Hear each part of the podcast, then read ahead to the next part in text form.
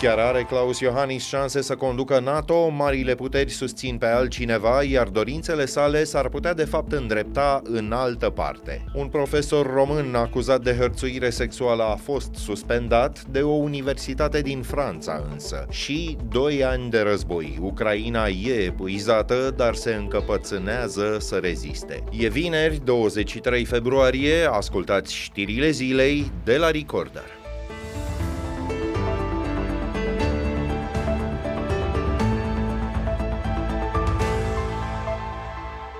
Câte șanse ar avea cu adevărat Claus Iohannis să conducă NATO, propunerea pe care ar fi făcut-o deja România aliaților nu a fost confirmată oficial. Însă vestea a venit în mod interesant exact în ziua în care Marea Britanie și Statele Unite au anunțat pe cine susțin pentru postul de secretar general. E vorba de Mark Rutte, premierul demisionar al Olandei. Desemnarea succesorului lui Jens Stoltenberg se poate face doar cu unanimitate, iar eventuala candidatura a lui Claus Iohannis ar avea șanse să tulbure apele. Președintele, de altfel, tânjește de o bună bucată de vreme după o funcție externă. Încă din vara lui 2022, Claus Iohannis se arătase interesat de postul de la NATO. Dacă vi se va face o asemenea propunere, ținând cont că este posibil să fie făcută în timpul mandatului dumneavoastră de președinte, ați accepta-o?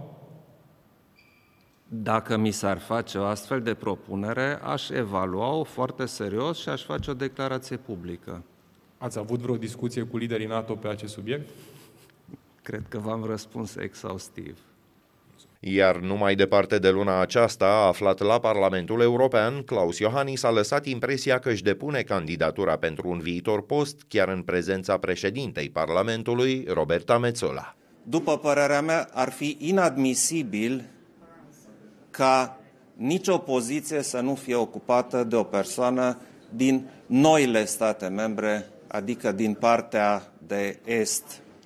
Eu cred că în 2019 s-a greșit, toate pozițiile relevante au fost ocupate de persoane foarte competente, deci nu asta e discuția, din vechea Europa și este unul din motivele pentru care foarte mulți est-europeni se consideră puțin hm, lăsați deoparte. Cum liderul PSD, Marcel Ciolacu, tocmai ce anunța că prezidențialele ar putea să aibă loc mai devreme anul acesta, în septembrie, pare că puterea din România îi netezește deja drumul lui Claus Iohannis. Chiar poate el să ajungă însă la conducerea NATO? Iată opinia lui Cristian Grosu, redactor șef al portalului online Curs de Guvernare. La conducerea NATO este exclus. Astfel de poziții presupun două lucruri fie o expertiză incontestabilă, fie o experiență politică prin complicatele mecanisme și europene și occidentale și mondiale până la urmă.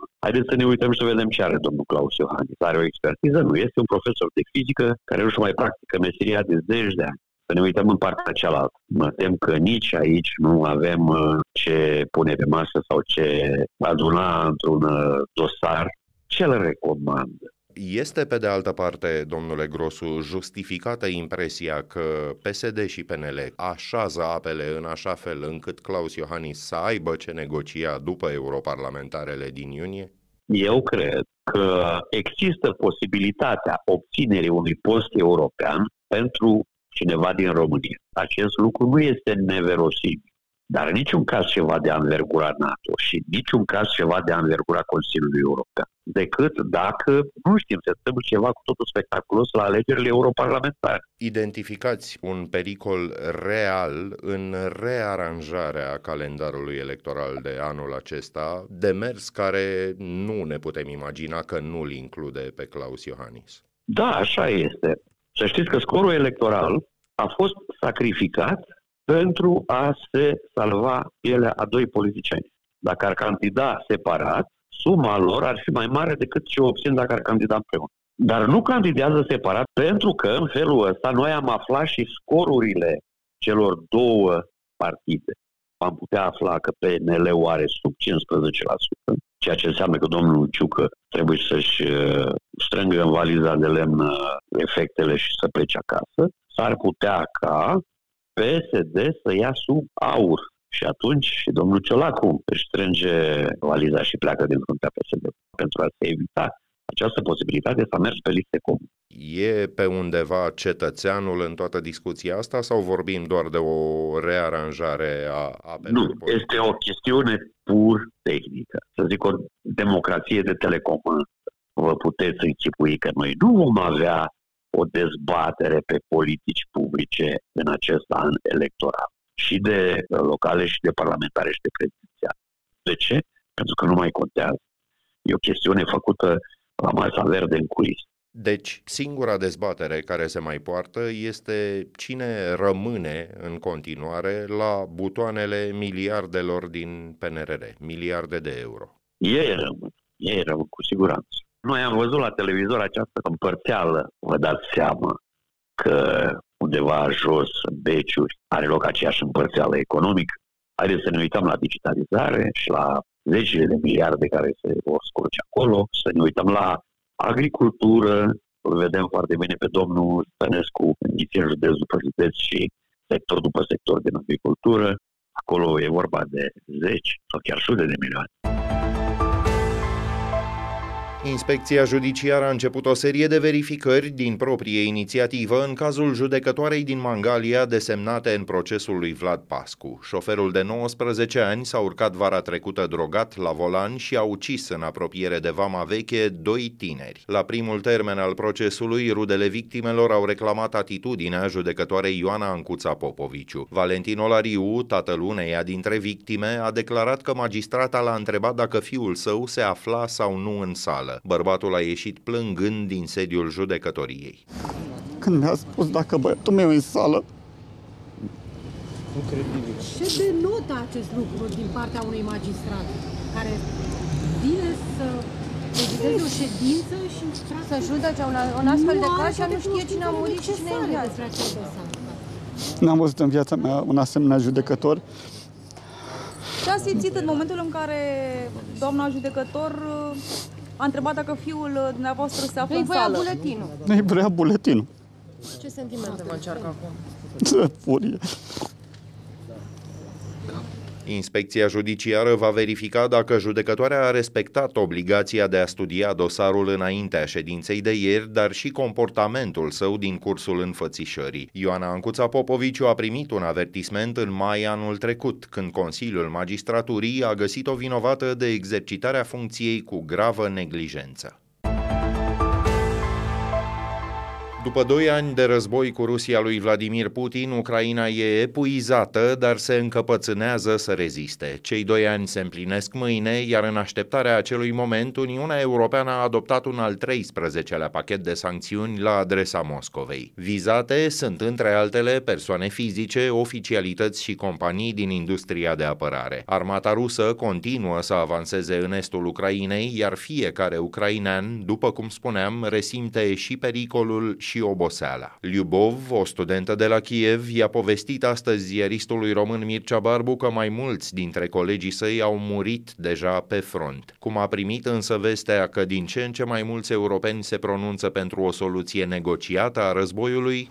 Uh, well, uh, I understand them, uh, but um, but I see uh, but, but I see uh, the mood of Ukrainian people and I understand that nobody wants to uh, give up. Îi înțeleg, a spus tânăra ucraineană, dar observ și starea de spirit a poporului ucrainean și înțeleg că nimeni nu vrea să se dea bătut. O să luptăm atâta vreme cât mai putem lupta. Stanislav, un alt locuitor al Kievului, a explicat că în capitala Ucrainei s-a instalat un calm relativ, dar că situația e cu mult mai gravă pe front. În vârstă de numai 20 de ani, el recunoaște că se teme să nu fie recrutat. Are you worried about being drafted in the army?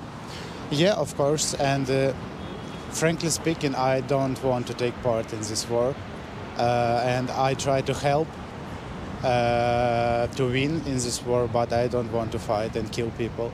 May I ask you why? Um, it's quite a difficult question.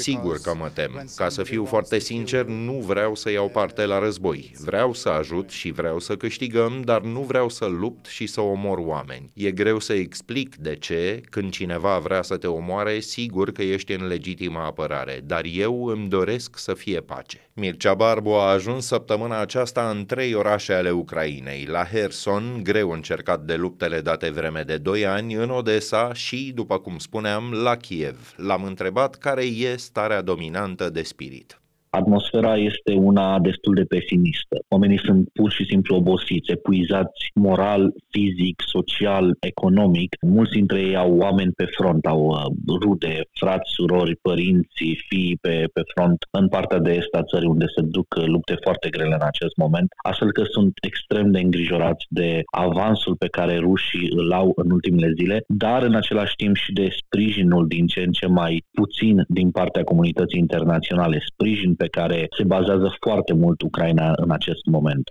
Sunt, de altfel, câteva luni de când Congresul Statelor Unite e blocat în chestiunea ajutorului pentru Ucraina. Cum se resimte absența acestuia la fața locului?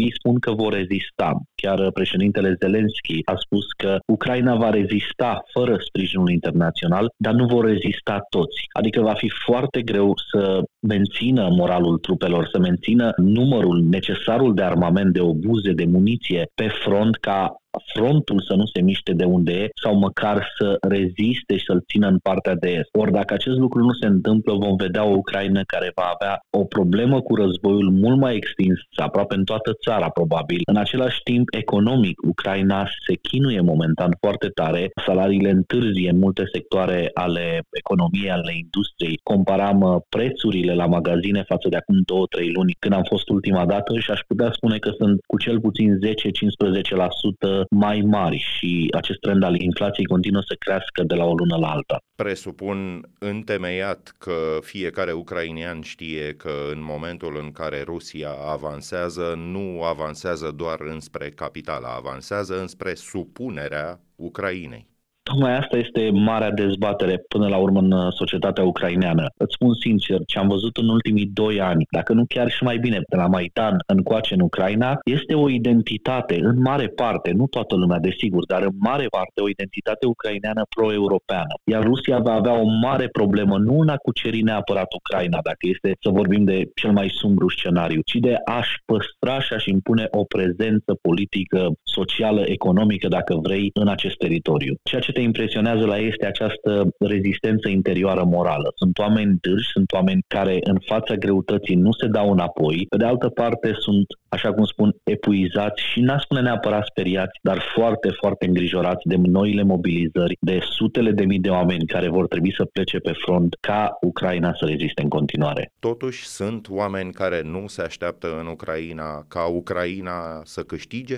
Sigur că da, există un curent, nu neapărat pro-rus, n-aș merge chiar atât de departe să spun că sunt oameni care s-au dat cu rușii, ca să o spunem pe românește, dar cu siguranță sunt oameni care sunt din ce în ce mai sceptici și care își doresc pacea cu orice preț, inclusiv o pace negociată cu cedarea unor teritorii. Însă, conducerea militară și politică spune că deocamdată nu va ceda niciun centimetru de pământ. La rubrica Fast Forward, alte știri care ne-au atras azi atenția, poliția din Ilfov a plasat sub control judiciar o educatoare de la o grădiniță privată din Popeș-Lărdeni. Femeia a fost înregistrată pe când amenința copiii cu violența fizică. Ea a fost anterior reținută pentru rele tratamente aplicate minorului și purtare abuzivă. Un caz asemănător a fost documentat de curând în județul Timiș. Societatea care administrează grădinița din Ilfov și-a suspendat activitatea acum o săptămână. Firma a fost amendată cu 30.000 de lei. Nu întocmise analiza de risc la securitate fizică și, deși avea activitate economică, nu deținea o casă de marcat. Universitatea din Lorena, regiune franceză de la granița cu Germania, a suspendat până pe 20 mai un profesor român. Horea Bădău, lector și la Facultatea de Jurnalism a Universității București, a fost acuzat recent de hărțuire sexuală de mai multe foste studente. Rise Project și Scena Nouă au publicat mărturiile mai multor femei care afirmă că Horea Bădău le-a contactat în particular. Dacă i s-a răspuns, a mers mai departe. Le-a telefonat, le-a invitat în oraș sau la mare, ori ori le-a făcut avansuri insistente. Nu pot, este o persoană afectuoasă, nu pot fi așa. Eu să așa, ne ținem în brațe, să ne iubim, să ne giugiulim, să ne bubulubu. Comisia de etică a Universității București anchetează în prezent cele întâmplate și a instituit un nou formular de sesizare a cazurilor de hărțuire. Horea Bădău e din 2021 în concediu fără plată. Contactat de Rise Project, el a spus că nu a hărțuit niciodată pe nimeni, nici sexual, nici în alt fel. România este țara din Uniunea Europeană cu cea mai ridicată rată de deprivare materială și socială severă în rândul tinerilor. Mai bine de un sfert dintre ei se aflau în această situație în 2022. Așa arată datele Eurostat, agenția de statistică a Uniunii Europene. Media continentală era de 6%. Eurostat spune că deprivarea materială severă include, între altele, imposibilitatea plății chiriei sau a facturilor la la întreținere. Cei afectați nu-și pot încălzi locuința în mod adecvat sau nu-și permit să mănânce proteine de origine animală o dată la două zile. Cât despre procentajul tinerilor în risc de sărăcie și excluziune socială, aproape 4 din 10 se află în această situație. România e urmată de Bulgaria cu aproape o treime dintre cei sub 29 de ani în risc de sărăcie. Bilanț în urcare al incendiului izbucnit într-un bloc de apartamente din Valencia, în estul Spaniei, cel puțin 10 persoane au murit, a anunțat primarul orașului, iar alte 14 au fost rănite. Pompierii au folosit macarale pentru a-i salva pe cei aflați la etajele superioare. Deși structura clădirii nu se răcise suficient, în cursul acestei zile, echipele de salvare au reușit să intre la primele etaje în căutarea celor dați dispăruți. La ora înregistrării acestui podcast, caz, cel puțin 9 dintre locatarii blocului nu fuseseră localizați. Oficialitățile se tem că amploarea incendiului a sporit din cauza materialelor inflamabile montate pe fațada clădirii. Punem punct aici știrilor zilei pe YouTube, vă puteți abona apăsând clopoțelul care activează notificările. În stânga lui, opțiunea Join vă permite să deveniți membri ai comunității. Mâine, rezumatul știrilor săptămânii e de găsit în newsletterul nostru scris, realizat de colegii Claudiu Radu și Alex Enășescu. Ne auzim din nou luni seară. Sunt Filip Stan David, toate cele bune!